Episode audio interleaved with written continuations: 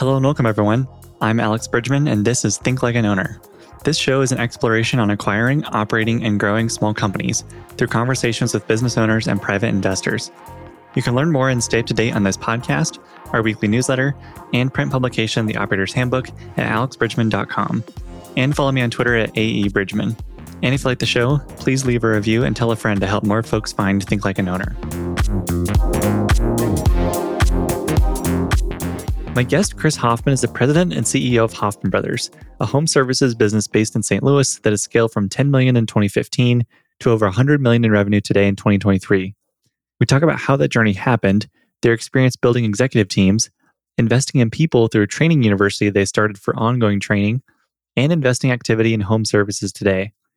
We also talk about what perpetual non private equity ownership enables them to do, including their unique strategy for managing cash investments, and liquidity as a growing family office. This was a ton of fun for me, and I hope you enjoy this conversation too. Every CEO and entrepreneur needs support from a team of expert professionals like attorneys, bankers, and accountants like Hood and Strong. Less often mentioned, but just as important, is insurance. And August Felker and his team at Oberle Risk Strategies are the experts you need on your team to navigate the insurance needs of your company, as dozens of past podcast guests have partnered with them to do. Oberle helps you evaluate what your current and soon to be acquired company needs for insurance today, while also anticipating what it might need tomorrow.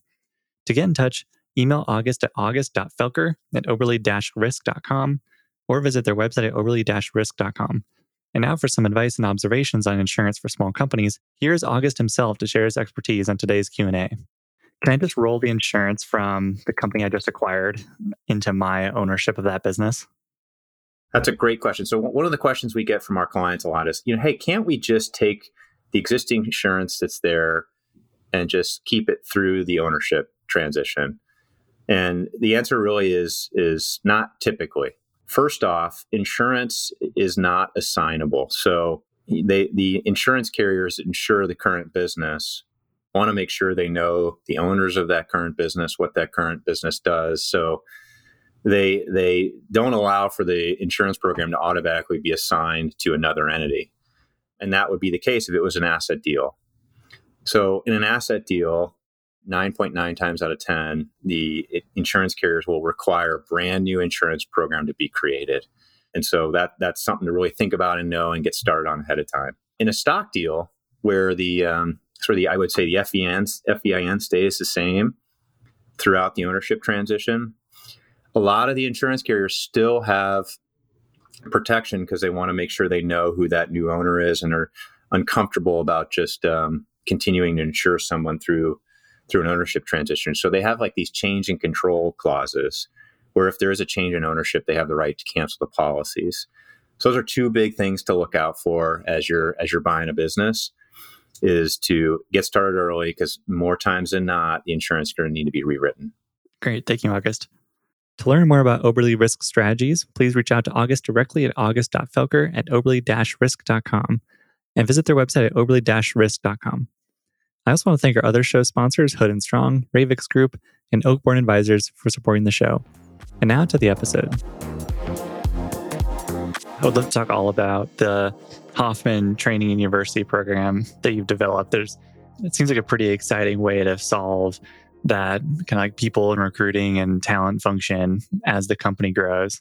At what point in your growth trajectory did you start that program?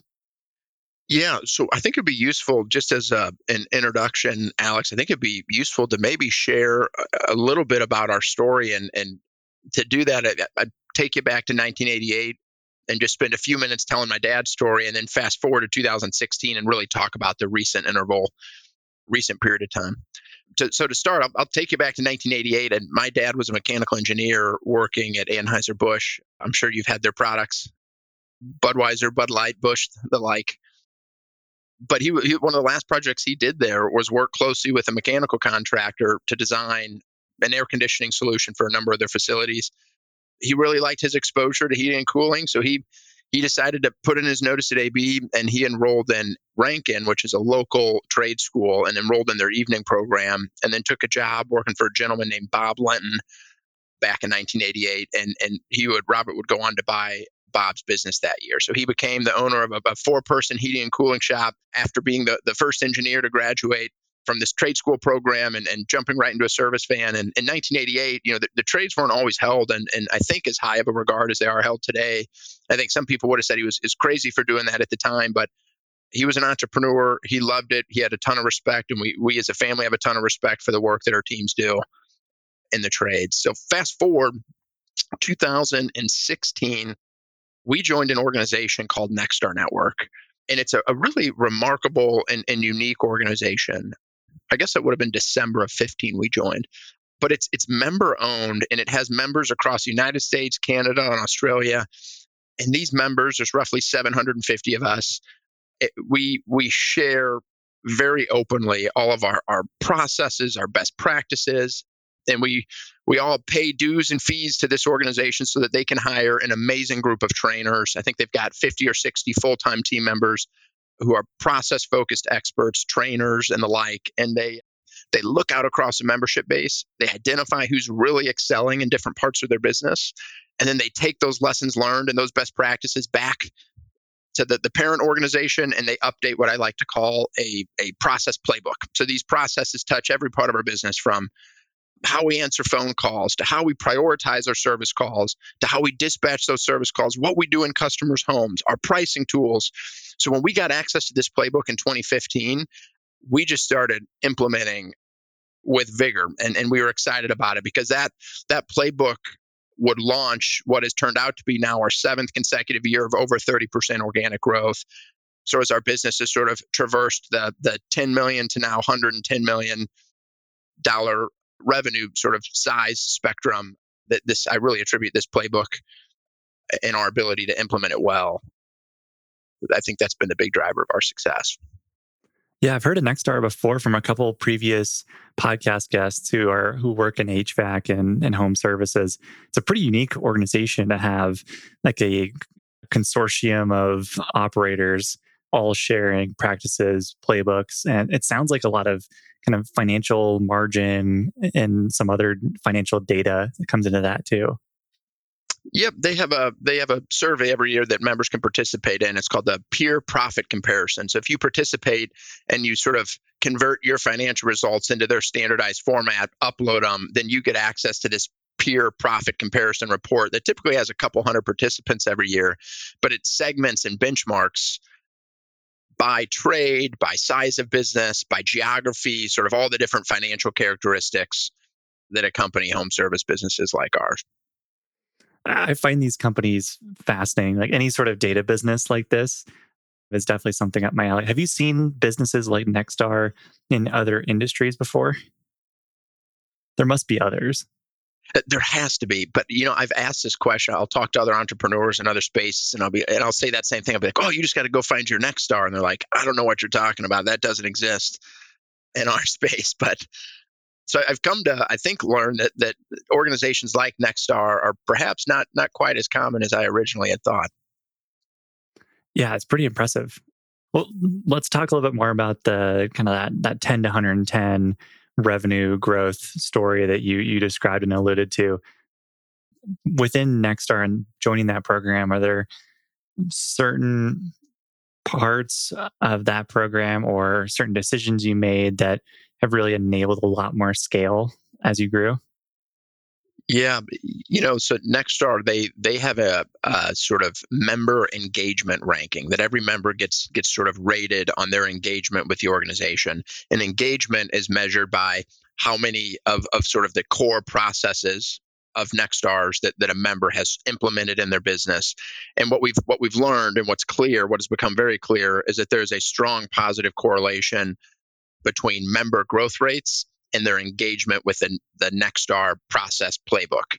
So those members that are more engaged, embracing those processes, putting them in their business, have higher growth rates. It's been a couple of years since I've looked. Candidly, I think it was pre-COVID, but but at the time, I remember Nexstar, the, the, the sort of median Nexstar member was growing in the mid-teens growth rates. So think 15, 16, 17 percent in an industry. If you just look at our industry classification code, that's maybe growing at five or six percent per year. So certainly outperforming the the universe of, of, of service contractors that exist in the space. So I think it speaks to the the effectiveness of of the processes that that Nexstar follows. But to to your more specifically to your question, there's not really one magic bullet. I, have been asked that question where it's you know what, what, what's the secret sauce that that allows you to have sustained you know high growth in, in this industry. And the reality is, it's doing a bunch of small things right. It's doing a bunch of the the basic things well all the processes that I that I alluded to when talking about Nexstar.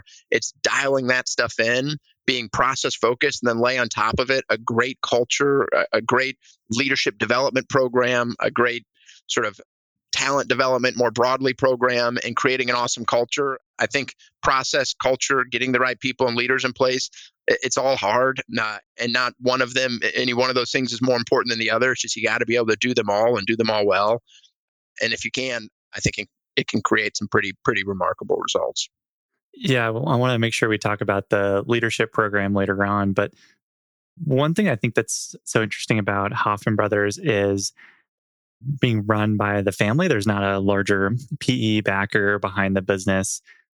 When you look at perhaps there are some of these peers in Nexstar that you're aware of or eh, other entrepreneurship organizations like YPO or EO, but when you look at peers of yours who are backed by private equity or maybe even search fund backed, what differences do you spot either in structure or the way they make decisions eh, or any other aspects of the business that you notice that are different from the way you run your business?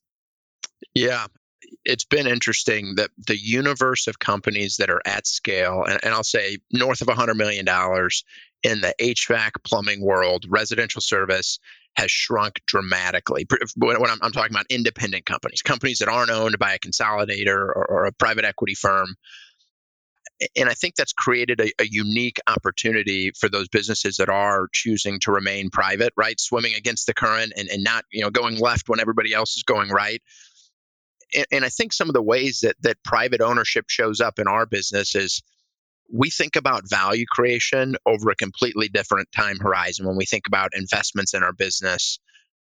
We're not time bound by fund life cycles, and we're not always preparing for an exit every 36 or 48 or 60 months, which can lead to a set of short term decisions that sort of accompany that, that preparation to exit and, and candidly, I think being privately held creates an opportunity for us as owners to create a better employee experience, right? When we think about how we define success in our business and who our stakeholders are that we're trying to drive wins for, it includes our team members very prominently. And if you think about our journey from 10 to 110, not only did we create a great win for the organization with respect to our financial metrics and characteristics, but during that same time period, we went from not paying for health insurance to paying 100% of health insurance for team members and their entire family. So almost 18,000 per employee that I pay for family coverage.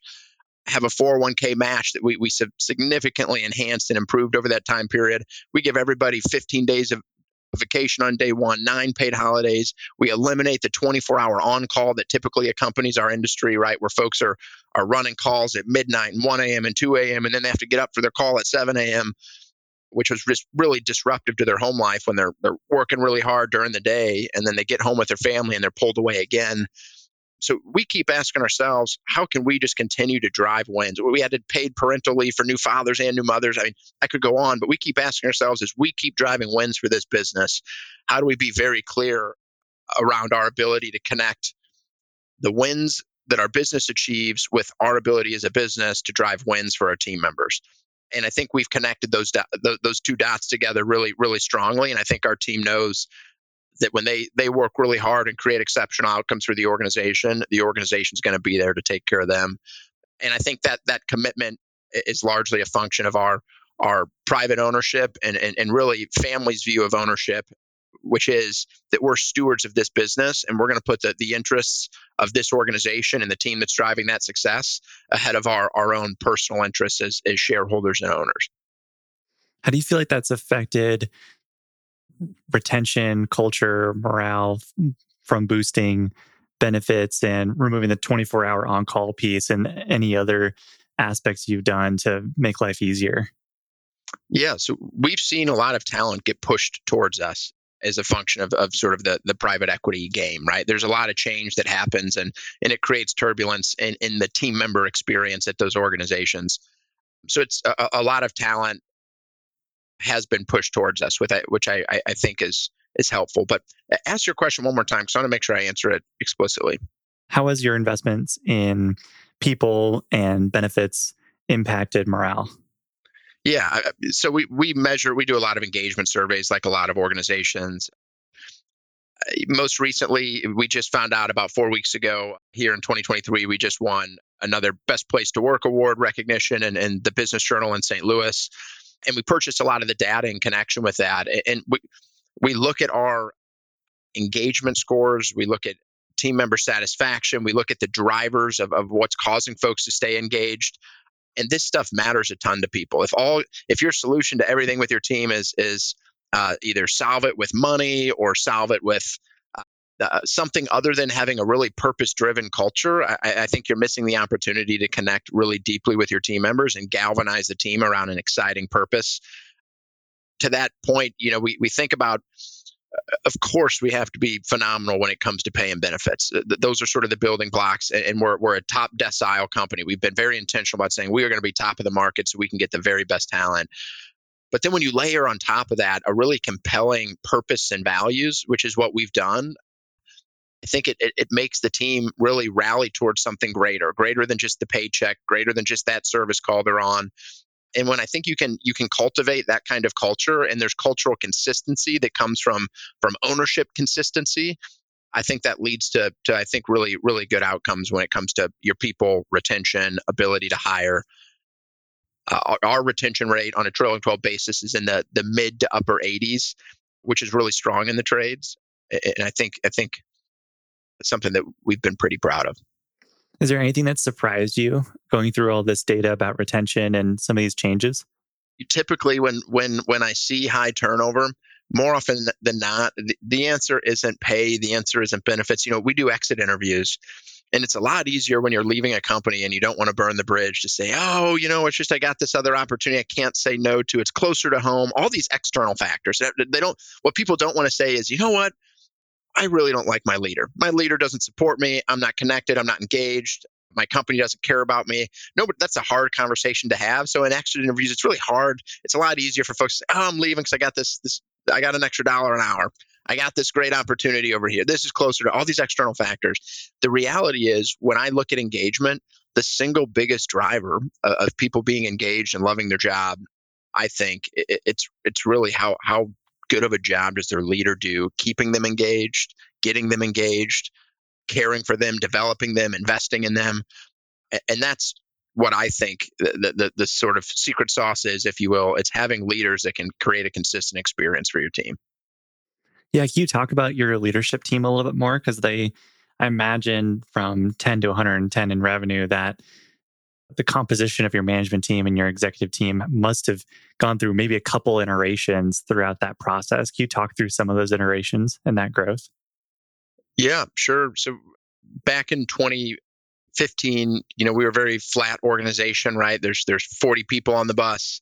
You know, you have a manager meeting and you had everybody in the room in one meeting once a week and disseminating information was easy. It was always easy to have personal relationships with everybody on the team. As we progressed over time, I think one of the things I wish I would have done a little bit sooner was invest earlier and more heavily in developing high potential folks or, or some of those existing leaders that were with us when we were at 10 million. Because it's it's hard when you when your your business is growing so quickly, you need leaders who can grow their their capacity their contribution as leaders just as quickly as the, the, the organization scaling so they don't get left behind and we haven't always been able to do that and it's been it's been challenging in different places and it's led to some tough conversations.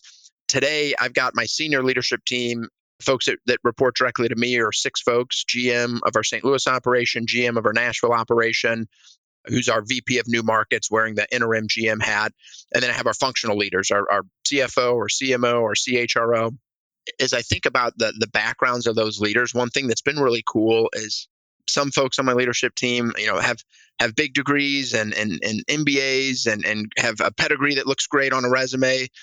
Others started their career busting up concrete as as a, a laborer on our underground team, had a high school GED, but was committed to be the best at whatever role you put them in, and had an insatiable desire to learn, strong intellectual curiosity, very charismatic, strong leader. So I'm proud to have a team that has folks that come from all different backgrounds. And I think what it shows in our business is we choose people for leadership roles based on merit and based on their contribution and their results, not not what letter, what degrees they have, what background they have. And I think it's just important for us to make sure that we're spotting high potential talent and helping them realize their full potential as as they grow. The, the last thing I'll say on leadership is we have so many you know you look today there's i think there's 60 people in our business who have a direct report right? What we'll call at least one direct report who's in a leadership role. And i like to say that uh, uh, in large part a team member's experience of your company is a function of their experience with their direct manager so if I have 60 different leaders that, that provide largely 60 somewhat different unique experiences in working for them, how do I make sure that that we as an organization, as an employer, can think about how we can be consistent in the way that we treat people, we coach people, we develop people. So we've spent a lot of time creating content and building a curriculum that we call the Leadership Foundation that we enroll all of our leaders in so that we can we can ensure that that culture and quality and reputation don't become casualties on the side of the road as we continue to experience 30 plus percent organic growth each year. What do you do to make make sure that consistency with direct reports stays that way, but also allows you to surface high performers, so up and comers who are in one position, but you think they have potential for leadership or just moving up? Like, what systems within your process are designed to find those people? There's a there's a, a formal talent review process, but in particular, it, that process starts with your year end reviews, where we do. Uh, there's a, a numerical rating process where we're, we're rating folks up against all of our values in addition to sort of rating folks against the the metrics or KPIs that exist in their role and then we we get that picture we get all those ratings they go into a system that then gives us as an organization complete organization wide visibility of all the different teams. And, and sometimes we have to normalize. You might have a manager who generally rates really easily or high and you might have somebody who rates really difficult. So there's a normalization process but then we look out across our business at the end of those year end reviews and we can see who those folks are that are scoring really high that are that are super highly rated that are that are big impact players and they might be somebody who's working as a runner in their warehouse today or they might be a mid-level manager but that helps us to say who are those folks that we need to make sure we don't we don't leave behind or that we're not missing the opportunity to pull them up and give them more responsibility? But uh, how we can do that as an organization is we had to standardize our uh, the way that we give feedback the way that we evaluate folks the way that we have tough conversations. And so we put a lot of tools in place around one-on-ones these coaching cards which basically take every one of our values, we have five of them, and distills each value into a one page document that shows what it means to demonstrate that value, not demonstrate that value, and what it looks like when that value is overdone. And those coaching cards give us sort of a common language in our business to understand what each of these values mean and how they show up every day. So we just had to put in a lot of structure that allowed us to assess talent in a standardized way and create some consistency around the way we were we were promoting folks, recognizing folks, developing folks. So within executive teams and CEOs I've I've talked with on the podcast, a lot of them will talk about how at certain points in their business their management team needed to expand or or change somewhat and someone who is great getting from 10 to 40 million in revenue isn't going to be the person for getting to 100 and beyond. How do you evaluate on a quarterly or monthly or yearly basis how your management team is fitting and performing within the company and how does it how do they fit with your broader ambitions as a company? Yeah my leader specifically.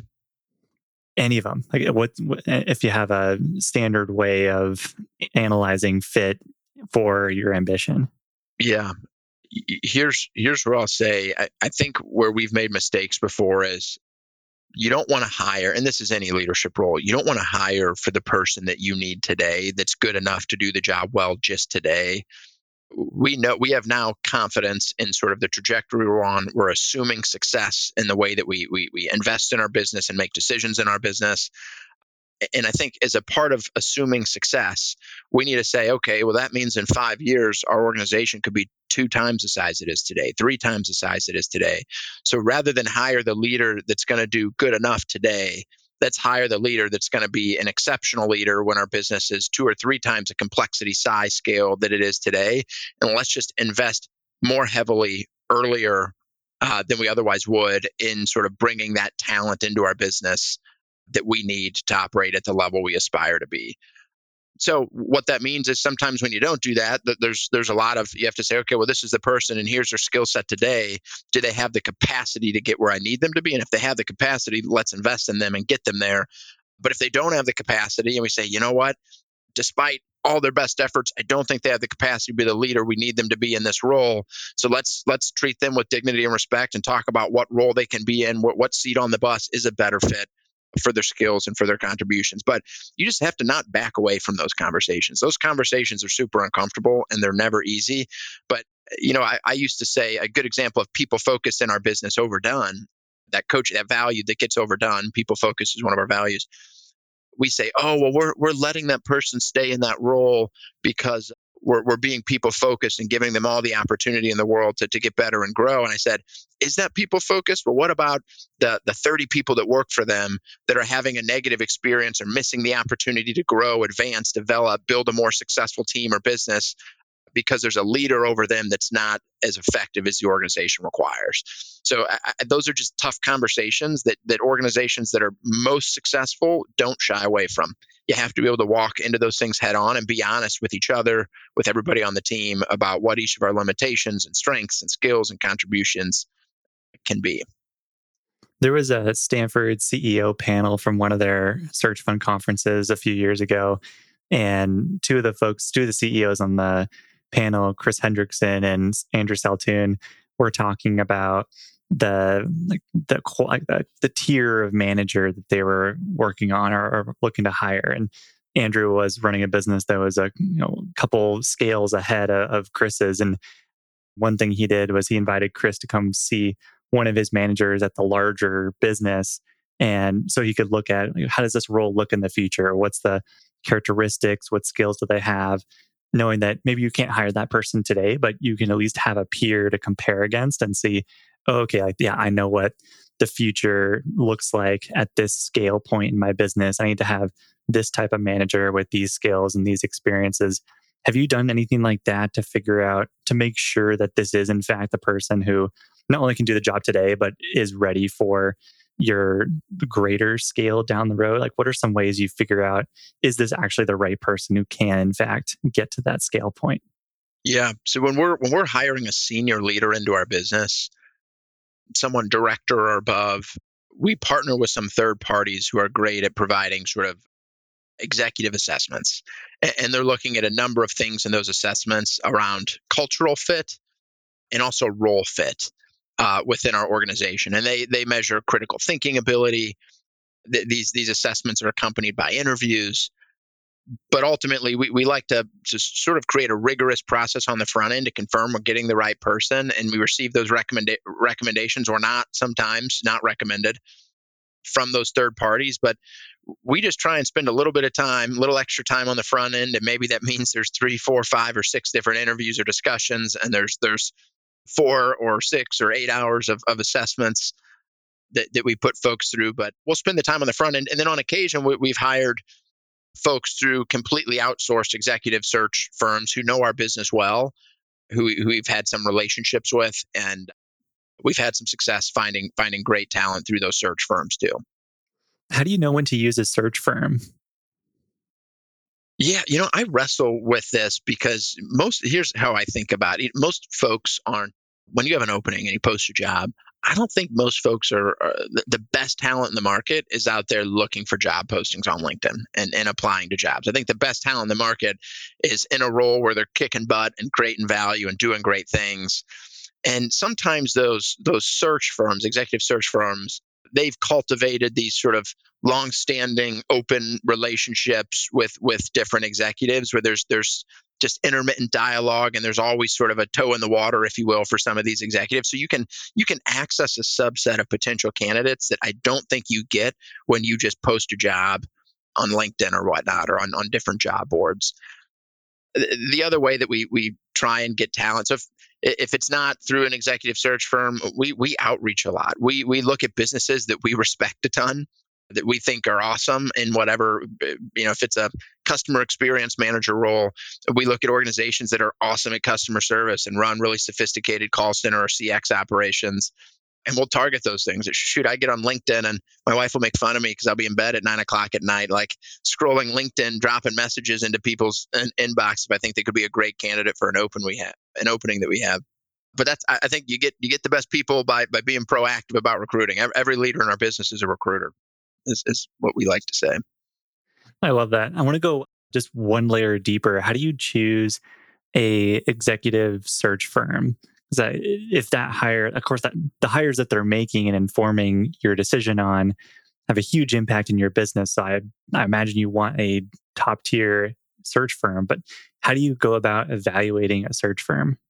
Yeah, so we've been we were lucky in that the the firm that we use for executive search they, they have sort of a, a suite of different services they offer to middle market businesses and we had a relationship with them through their uh, uh, sort of board, uh, uh, advisory board, or fiduciary board facilitation practice. So they they assist with uh, one one person at that firm sits on our board, but they also facilitate our board and help with board preparation. So uh, we had the benefit of having a firm that that knew our business really well, had a, a relationship with our business, who also happened to have an executive search practice that, that was good in, in in the space that we were looking to hire. So I don't know the answer to that question, but I do get nervous when you think about hiring you know a, a search firm how do you know their credentials because everybody's going to tell you they've got great candidates and everybody's going to tell you they can fill a role for you because they're all great salespeople but how the heck do you know who's really good yeah yeah it's a it's a big question that's important to get right it's kind of like finding a an attorney or, or cpa like some of these service providers are they have a high impact in your business and it's not always clear exactly how to best evaluate them. Yeah, that's right. Has Nexstar been helpful with any playbooks around evaluating not just service provider or not just search firms, but any other service provider you might use? You know, they have a network of strategic partners, and those generally are geared around like product specific vendors or some service providers. There, there's some, I think, coaching and training strategic partners. But I don't know that they do have a strategic partner in the executive search world.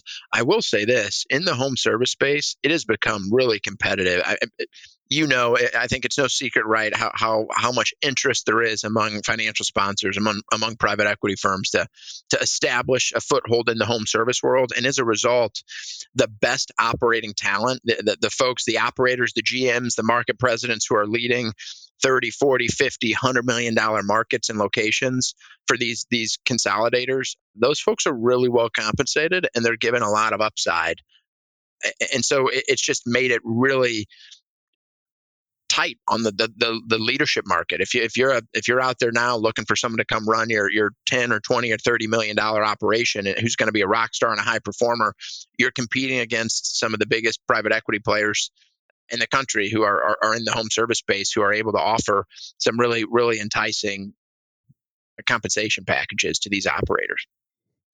Yeah, we've talked before about the interest from financial sponsors in HVAC and home services broadly. How have you seen that market change over the last kind of call it five years or so? You know, I, I think we're still in the maybe the sixth inning of, of sort of the consolidation game in the, the HVAC and, and plumbing world. You, you now have several players, right, that are that are north of a billion dollars in revenue. You're seeing enterprise values continue to rise. Some of these these large organizations now have multi-billion dollar enterprise values. There are more financial sponsors that want a foothold in the space than there are platform quality companies available for them to buy. And so what you're seeing particularly among high quality businesses that are at scale is multiples have, have remained really strong in the space because there's so few targets. It's a supply and demand dynamics, right? Is is there so few quality platform quality assets out there in the in the marketplace that the uh, you're still seeing transactions happening in the last six months. There's been transactions that are still at 20 times EBITDA for those really high quality businesses that are out there. But I think you're seeing some softening when you go downstream and you're looking at the the $10 million business or the $20 million business, the, the, the businesses between, you know, 750,000 of EBITDA and, and 2 million of EBITDA. I think you're seeing some softening on on willingness to pay downstream. But still, I mean, the math at the end of the day for these consolidators, they're able to they're they're valued at 20 times. They should hypothetically be willing to pay right up to 20 times. They should be willing to pay 18 times and still accretive, even for these small businesses. So. Uh, I think I think some of these early consolidators are gonna uh, going to have really successful, amazing exits. But I also think what we haven't seen yet in the industry is a, a, noteworthy failure of significance. You haven't seen a consolidator who's had the wheels come off the bus, where, where they've had turnover, leadership, volatility in leadership, talent exit, a business unit fail. You haven't seen a lot of those yet, but I, I think some of those may be in the making, right? every one of these consolidators have a, have a little bit different of a playbook. Some are really focused on building depth of leadership talent. Some are really focused on on operating these businesses more effic- efficiently. But some are just playing the multiple arbitrage game. And they were just buying a bunch of shit at, at 10 times, putting it all together, and hoping to sell it at 20 times before the music stopped. Well, guess what? The music stopped for a lot of these businesses. And, and I think there could be some folks here in the next six months or 12 months who don't have such a successful story to tell. When you say that there could be some consolidators, you know, fail at some point, like wh- where are some places you've seen consolidators maybe not fail, but at least things go wrong? Like what are some reasons that consolidators have challenges and run into difficulties in their companies? Yeah, I think the dynamic that's the biggest risk to a lot of the consolidators is this sort of owner centric, owner dependent organizations. And, and, that happens even at, at when you get into 10 or 20 million dollar businesses. So the example, the classic example is you have the the first the owner sells his business and he rolls uh, like most owners are required to do rolls a significant piece of equity into the new the new entity, the new deal.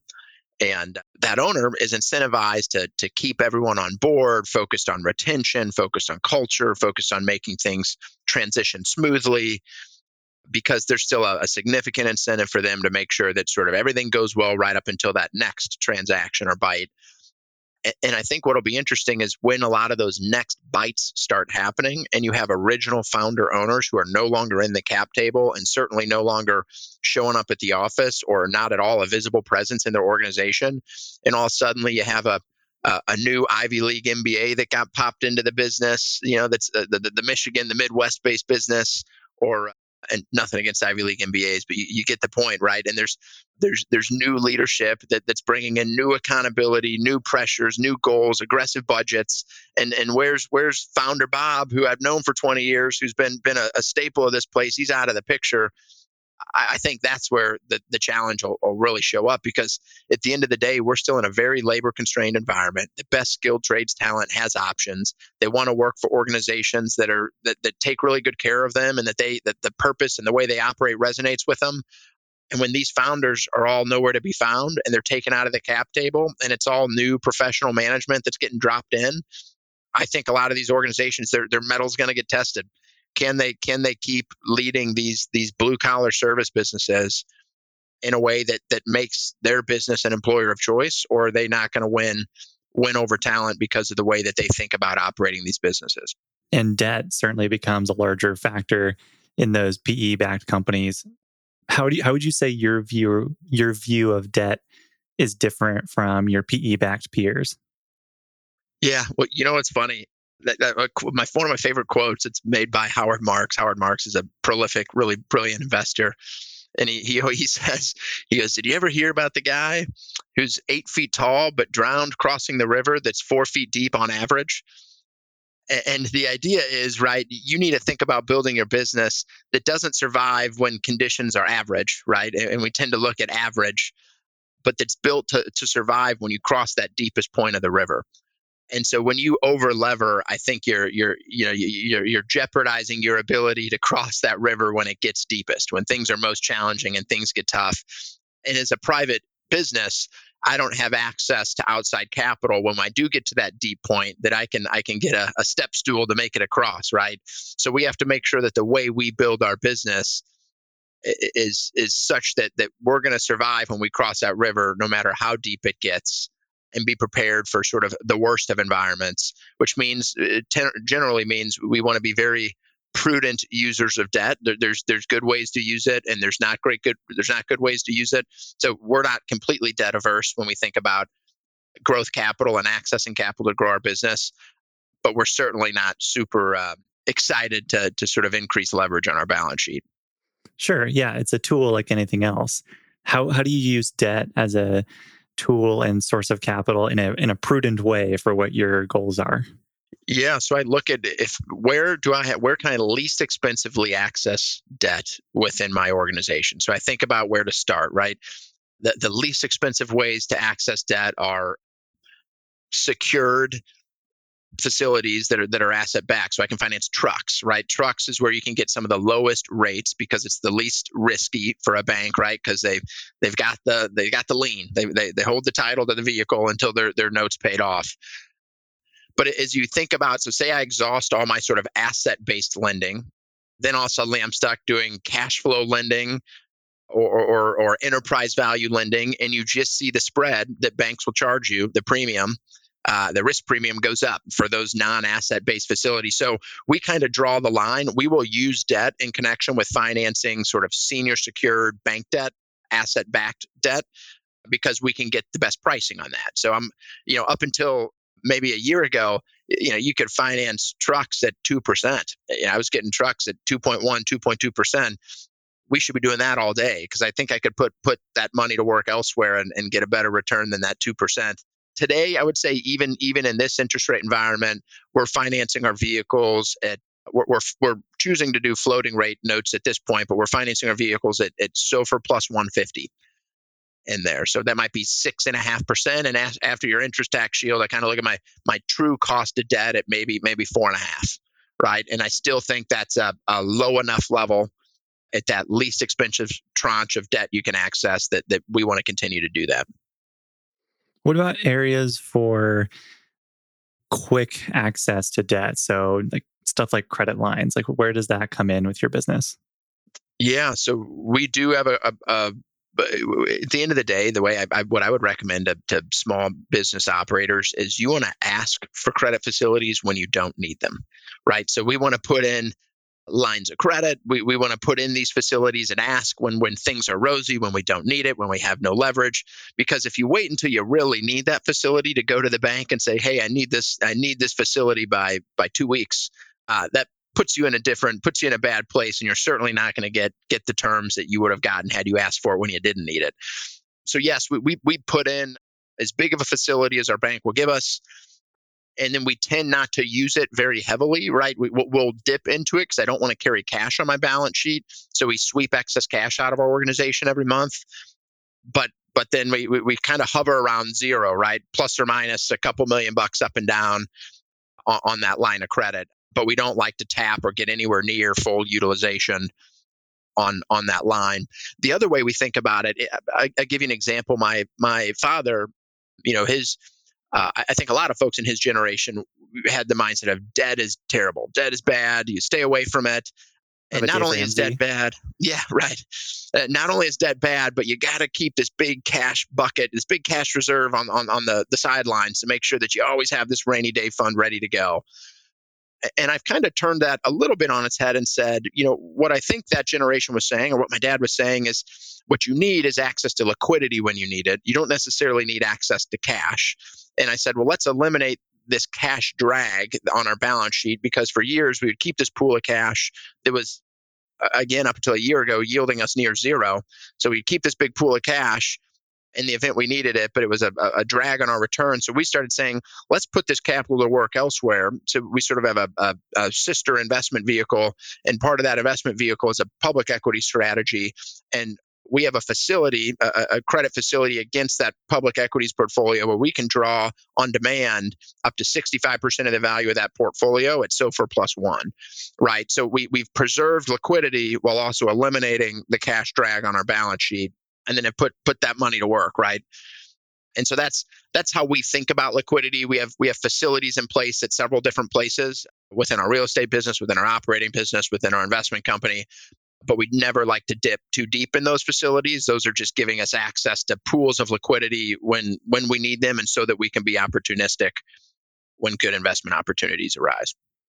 In those investments, that public equity portfolio, is that primarily individual stocks or treasury ETFs or broad market ETFs? What kind of goes into that? Yeah, so there's there's sort of two sets of activities that happen in there. The public equity strategy is all index oriented, and I would say 80% of our public equity exposure is just in in a S&P 500 direct indexing loss harvesting strategy that that sits with Goldman Sachs. And we like that strategy. Recent market volatility over the last several years through COVID has allowed the the sort of tax loss harvesting feature to, to perform really well for us. But that's predominantly on the public equity side. That's what the strategy is. And then in that same vehicle, we participate across in the alternative capital markets across a number of different private investment opportunities, typically as a, a, a limited partner in, in a number of different funds. So think everything from venture capital to life sciences to traditional lower middle market buyout or different real estate strategies. So just thinking of ways we can continue to diversify and strengthen our balance sheet as an enterprise so that we can continue to, to have stability across the global balance sheet and make investments in our operating business and, and in support of other growth initiatives. And you mentioned a real estate piece as well. What is that? Does that real estate have any connection to Hoffmann Brothers as a business, or is this broad real estate investing? Yeah. So my brother and I made a decision. You know, a lot of business operators well, when the business does well, they distribute cash to shareholders, and then those shareholders kind of do their own thing with with those that that liquidity. We've made a decision as an organization and as as the two shareholders to say, you know what, we're going to keep everything together.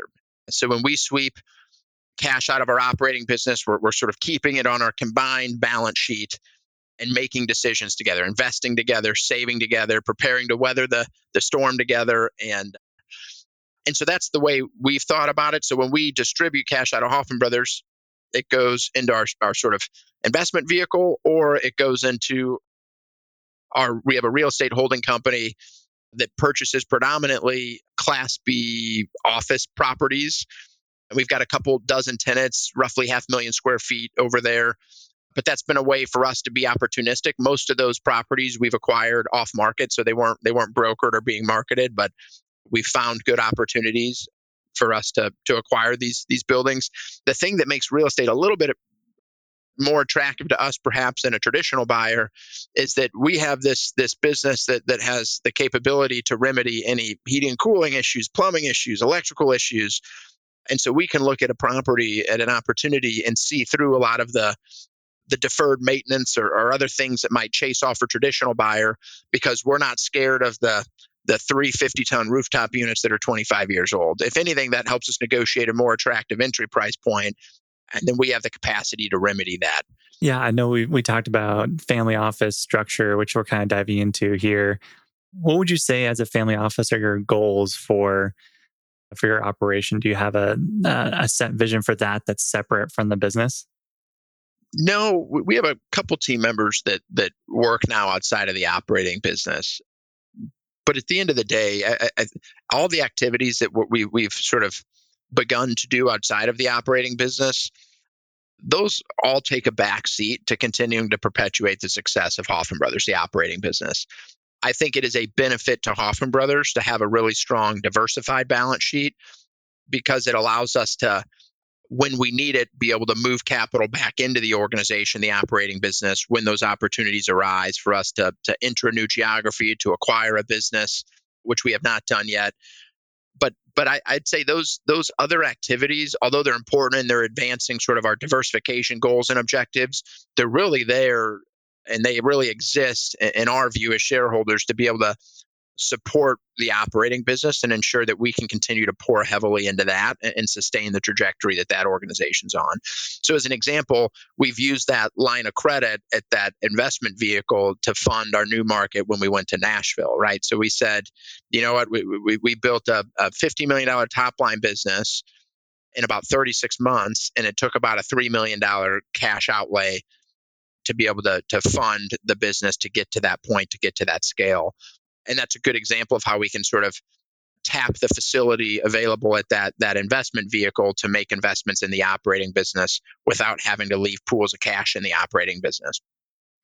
Yeah, I remember last time we also talked about the strategy of investing in acquiring companies within Hoffmann Brothers.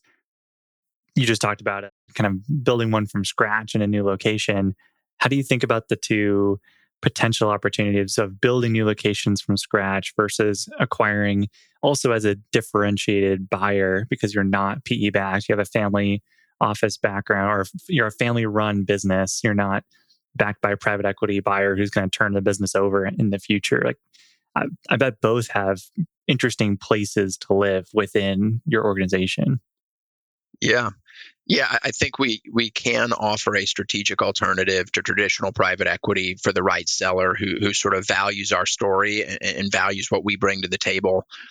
But I, I, will say we have not done any meaningful acquisitions in, in Hoffmann Brothers. Really near zero. We did one small asset purchase in 2015 of a of a plumbing business, but we haven't done any any meaningful acquisition. And part of the reason we haven't is it, candidly, as an organization that does not intend to sell, that intends to remain private, it just the math doesn't pencil when when these ten million dollar businesses with two of EBITDA are are people are writing checks for twenty five or thirty million dollars for. The the math doesn't pencil as a buyer who who would need to amortize all of that debt and return pay all that debt back it, it, it, would pencil if I was if I was do, I was completing these acquisitions with balloon notes, interest only payments, and just I wanted to play the arbitrage game where I'll go pay ten times for some of these other smaller businesses, quickly add another another 20 million of EBITDA and then I'm gonna go sell it for 20 times. But I'm just not playing that game. That's that's a different game that, that we're not playing as a private business so acquisitions just haven't made sense. Now, where where it's gotten interesting and where we're having some interesting conversations today is how do we take sort of the the success that we've been able to create within the verticals, the home service verticals that we're in today, and translate that into some parallel home service verticals. We're really we're interested in, in pest control. We think we can do that organically very well. And we're also having a conversation about another parallel service line with a potential seller who values values us as a, a independent private organization and values what we could bring to the table. And therefore is not just worried about purchase price maximization today. And and candidly those those sellers are a better fit for us. You mentioned like the math of a $3 million investment creating a $50 million revenue business in nashville. 15 how rep Oh, 15. Oh, pardon yeah, yeah. me. I was like, wow. Man, I wish is, that would have been amazing. no brainer. Shoot. Yeah. yeah. I'd do that all day. I'll still do 15 all day, but 50, man. so that, how replicable is that? Like, were there certain advantages you had in Nashville that allowed that return? Or do you feel like that's something you could do across the Midwest and nationwide as you, as you wanted to? Yeah, the constraint to continuing to enter new geographies, and, and we we intend to. It's on our roadmap. We have the next two locations identified that we think think are right fit for us, the right characteristics there. But at the end of the day, we can absolutely replicate that. We have the playbook. I'm, I'm sitting today in our, our new shared services center where we've pulled together about 80 team members who support more than one location and provide uh, all the different sort of shared services that include eh, our customer experience team and call center, inside sales function, IT, marketing, accounting, back office, and so we, we've have we have now this capability as we enter a new market where we can lean on this pooled resource, this shared resource to do everything other than delivering the services to our customers. So it makes the lift to go into a move, new market a little bit lighter when when really all you have to focus on in that new market is is warehousing operations and delivery of services to customers.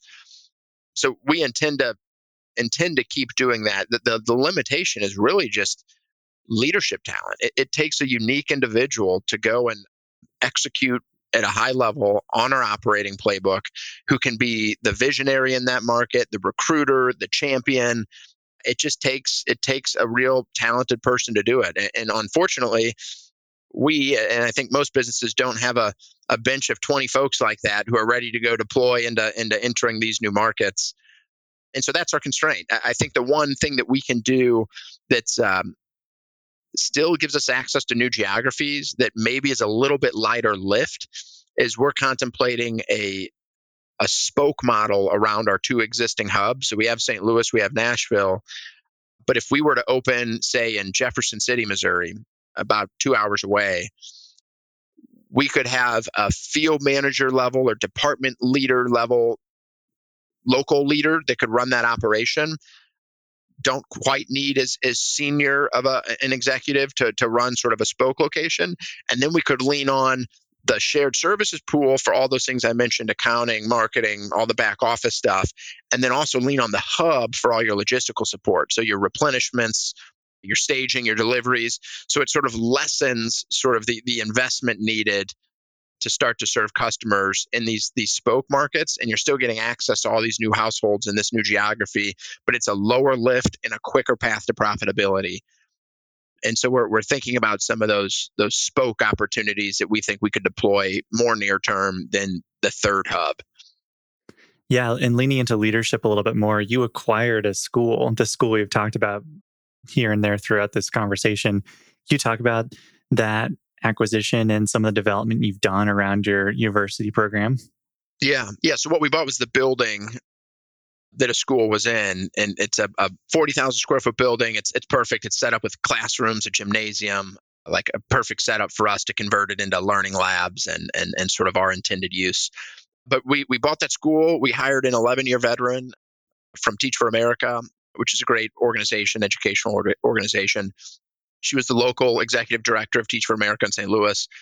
Joined our team dedicated some amazing trainers and, and and tapping different internal resources, pulling them into HBU as needed. But under her leadership, we're, building HBU to really serve three different purposes. One, the first is to create a pipeline for entry level talent that wants to enter the trades. How do we sort of reduce the barriers of, of creating an opportunity for someone in our community to access these amazing jobs and careers we can offer. So we have a 20 week, 100% paid pipeline where our graduates graduate and enter into a uh, independent contributor role. The second bucket beneath HBU is well, how do we take our team members, the folks that are already on our team, and continue to elevate and enhance their skills? So, how do I take field professional who knows furnaces and air conditioners really well, but wants to learn how to work on boilers and geothermal and ductless. How do I make sure I'm giving them those opportunities to continue to grow and advance? And then the third bucket beneath HBU is what we've already talked about, which is that that leadership foundation curriculum and leadership and talent development. And so HBU sort of serves our business across those three sort of pillars, if you will. And we're excited for for the impact that that will continue to have as we grow. What are some feeder sources for the school? Obviously, you have current employees who will go to the university, but do you have partnerships with like local colleges and universities to to get them into the university as a way to enter the organization at a certain level? Yeah, that's a great question. We've had a lot of success with some other entry level positions in our business. Like we have a runner position in our warehouse where where you we, it gives us the benefit of being able to observe sort of the, the soft skills of these these team members for a period of time before we put them into the the program. But we, we see you know small things like do they show up on time? Do they communicate really well? Are they reliable? Do they work hard? Are they ambitious? Do they want to learn and grow and do more? And that gives us a great sort of feeder pipeline. So we've had success pulling folks from our runner pool into the university, but we go to high school career fairs, different different sort of job opportunities, sort of job activities or events throughout the community. But I would say really where we've gotten most folks are referrals. People, somebody that you know at church, somebody that, that lives in your neighborhood, somebody a, a, friend's kid who's just finishing up high school and, and is looking for an entry point into the trades. And, and, I think that referral network, I really think has been probably the strongest. I think that that's most of our graduates, I think, have come from referrals. That's pretty impressive. Moving into closing questions, what belief or idea have you changed your mind on? We used to be a super strong promote from within organization. And I think in general, that's a really good thing. And in particular, when you're promoting into roles where you already have expertise and you already have knowledge. But we used to do that almost to our to a fault and almost to our own detriment. And what I've come to recognize is particularly as as your organization's growing and, and you're you need a set of skills that just doesn't exist today in your organization you really do have to look externally as you start to cross these milestones as an organization with respect to size and complexity. And so I think I've I've I've shifted my belief around you know always relentlessly focus on promoting from within to you need to take a balanced approach and make sure that you're you're meeting the needs of the business first and foremost. What's the best business you've ever seen? Best business I've ever seen. I love this company, Dave and Dan Thrasher. They're in this organization called Tugboat Institute with me. They are a foundation repair business. A story not too dissimilar from our from our own. I think those those two brothers bought the business a little bit before we did, but I'll just say this because I want to respect their confidentiality. But their their top line is multiple times what ours is, and they've just got an incredible vertically integrated foundation repair business called Thrasher, and then they also own Supportworks so when I said they vertically integrated, they now also manufacture the piering technology that goes into their their products or solutions that they're selling to customers. They're in Nebraska and they've got an amazing office there. They've got an amazing team, an amazing culture, and they're also an organization that's committed to purpose-driven private ownership. But what a cool success story. That's awesome. You know I'm in Omaha, Nebraska. Like I'm right in the state. So I think I literally think they're in Omaha. Hold on. You gotta you gotta wait for me when I do this. Okay, they're right there with you. You should look up like their office that they built there is insane. It's like uh I mean it's like it, it looks like a you know Google's headquarters, but they're a foundation repair business. Uh, uh, but really a, cool. a remarkable business and a cool story. Two two great guys building a great business. It's always exciting to find these businesses that maybe you've never heard of before, or like, yeah, I guess like obviously somebody builds foundations, but you never really imagine of like the companies and businesses behind that and the scale that they could be at. It's always a surprise to realize, oh, that com- I didn't realize that that company is like half a billion Huge. dollars in revenue. Yeah. I just thought it was concrete. yeah. There's so much more to it. Well, thank you, Chris, so much for coming on the podcast. I always enjoy our conversations together, and I hope for many more, and to hopefully get to St. Louis at some point or, or meet you at one of these conferences one day. But thanks for sharing a little bit of time today. Yeah, no, that's great. I enjoyed it. Thanks a lot, Alex. Thank you for listening. I hope you enjoyed the conversation today. If you enjoyed today's episode, please consider leaving us a review and telling a friend to help more folks find Think Like an Owner. I also want to thank our show's sponsors, Live Oak Bank, Hood and Strong, Ravix Group, Oberle Risk Strategies, and Oakborn Advisors for their support. For full episode transcripts and more information, please visit our website at alexbridgeman.com slash podcast.